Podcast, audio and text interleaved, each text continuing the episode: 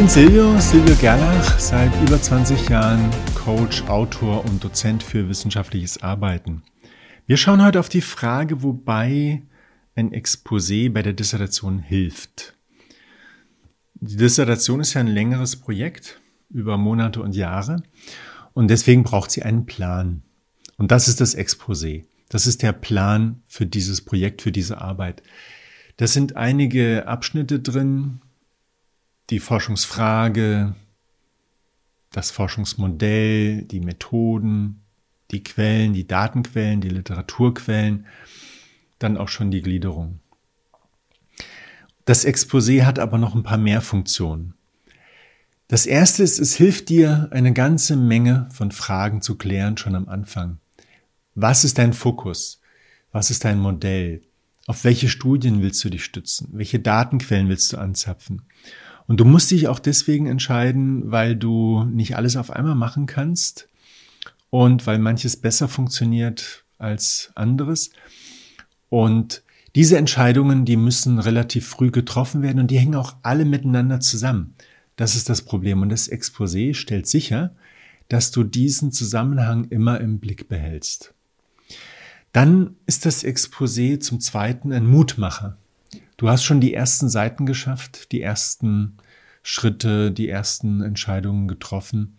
Das ist nicht mehr neu. Du hast also für dich selber herausgefunden, ob das das Richtige für dich ist.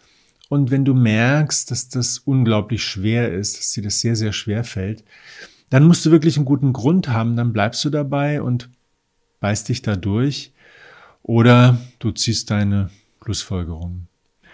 Das dritte ist, das Exposé ist auch eine Risikokontrolle, also ein Risikovermeider. Das ist so ein langes Projekt über so viele Etappen. Da kann so viel passieren und das tut es auch. Und die Chance, dass eine Dissertation überhaupt zu Ende gebracht wird, liegt unter 50 Prozent, so im Durchschnitt. Es gibt Schätzungen. Die Dunkelziffer, die berühmte Dunkelziffer liegt wahrscheinlich höher. Gar nicht mitgerechnet alle, die überlegt haben anzufangen und schon die ersten Schritte getan haben, da dürfte die Chance, dass das zu Ende geht, Ende gebracht wird, nicht sehr hoch sein. Und das Exposé hilft dir dabei, diese Risiken im Blick zu behalten. Da gehört zum Beispiel dazu Zugang zu Daten. Ohne Daten kannst du gar nichts anfangen. Du kannst keine Analysen machen, deine Fragen nicht beantworten und damit ist das ganze Projekt hinfällig, steht auf der Kippe und es kippt. Und das musst du am Anfang sicherstellen. Du brauchst einen sicheren Zugang zu den Daten. Und diese Frage musst du frühzeitig klären. Ich habe immer wieder Promovierende, die zu mir kommen, die mitten in ihrer Dissertation feststecken.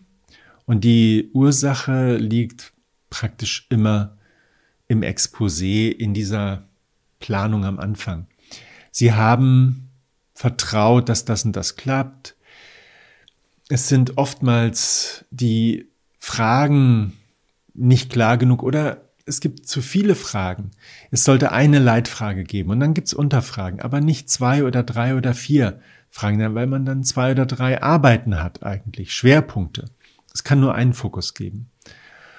Und dann gehen wir so vor, wir nehmen das, was schon gemacht wurde und legen es neben diese Exposé-Vorlage. Und dann gehen wir diese zwölf Punkte einfach nochmal durch, einen nach dem anderen, schauen, was ist gut, was ist nicht gut, was kommt ins Töpfchen, was kommt ins Kröpfchen. Und wenn wir damit fertig sind, dann sehen wir die Lücken. Und aus diesen Lücken ergeben sich dann konkrete Aufgaben. Mach das, mach das. Kläre zum Beispiel nochmal die Auswertung der Daten, mit welchen Tools oder welche Fragestellung für die Daten. Oder wenn das noch vor der Datensammlung ist, welche Fragen in den Interviews, im Fragebogen, in einem Experiment, wie auch immer. Und dann ergeben sich daraus die Aufgaben, die werden dann erledigt und dann kann die Arbeit wieder losgehen, richtig losgehen, als sozusagen Dissertation 2.0. Und das hat dann eben viele Vorteile, weil dann ist derjenige, diejenige viel motivierter.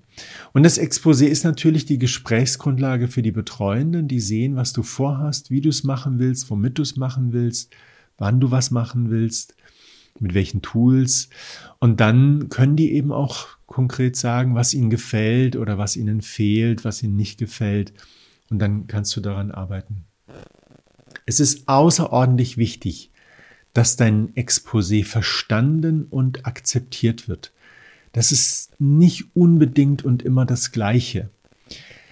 Akzeptieren, das ist ja eher ein formaler Akt, ja, ist gut so, Sie können weitermachen.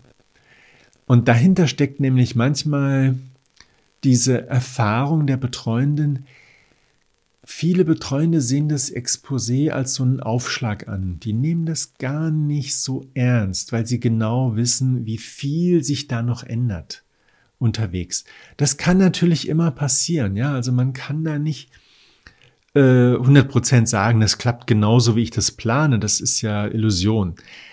Aber wenn du eine Frage hast in einem Themenbereich, der gut abgegrenzt ist und im Vorfeld schon ganz viele Studien, also mindestens zwei Dutzend, besser drei, durchgegangen bist und das Wesentliche für dich herausgefiltert hast, dann kannst du dein Thema, deine Frage, dein Projekt schon ziemlich gut einordnen. Und du kannst dann auch schon ziemlich gut sagen, hier ist, hier sind Lücken. Und das ist meine Lücke.